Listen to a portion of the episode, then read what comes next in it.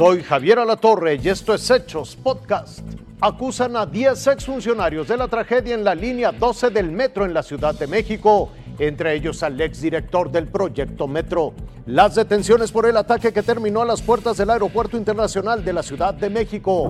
La Fiscalía de Justicia Capitalina solicitó audiencia ante un juez local para acusar a quienes considera son los presuntos responsables del colapso en un tramo elevado de la línea 12 del metro.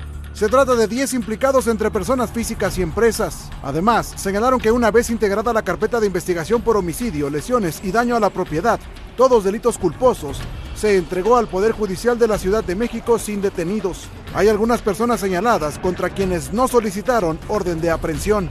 Las personas imputadas en contra de quienes no se solicitó orden de aprehensión y sus defensas podrán tener acceso a los actos de investigación al ser citadas para comparecer en esa calidad.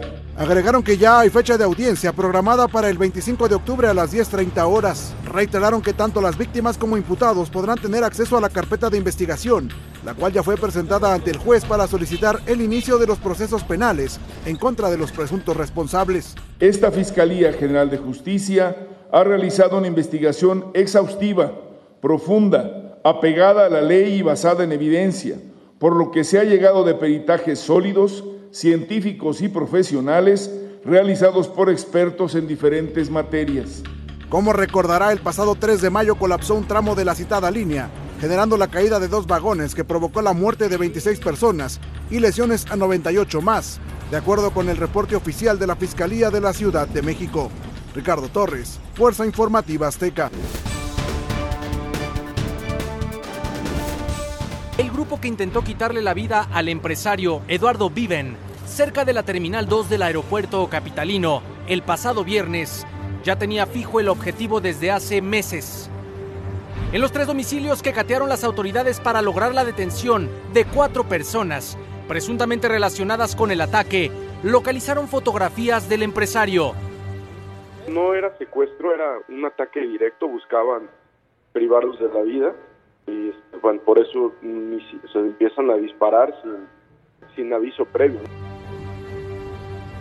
El domingo se informó de la detención del presunto autor intelectual de la agresión, Giovanni alias el Alemán, quien habría cobrado más de 2 millones de pesos por perpetrar el ataque contra el empresario y le pagaría alrededor de 2 mil pesos a los autores materiales, según las primeras confesiones de los implicados.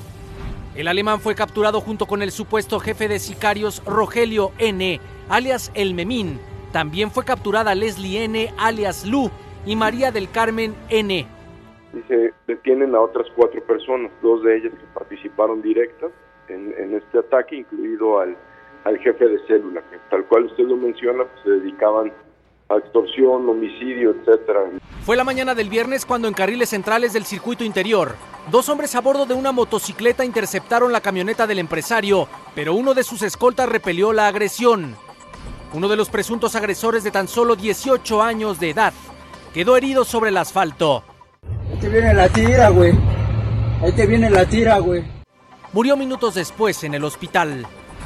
El chofer de la camioneta manejó hasta la entrada de la Terminal 2 del aeropuerto capitalino y arrastró la moto de los atacantes envuelta en llamas.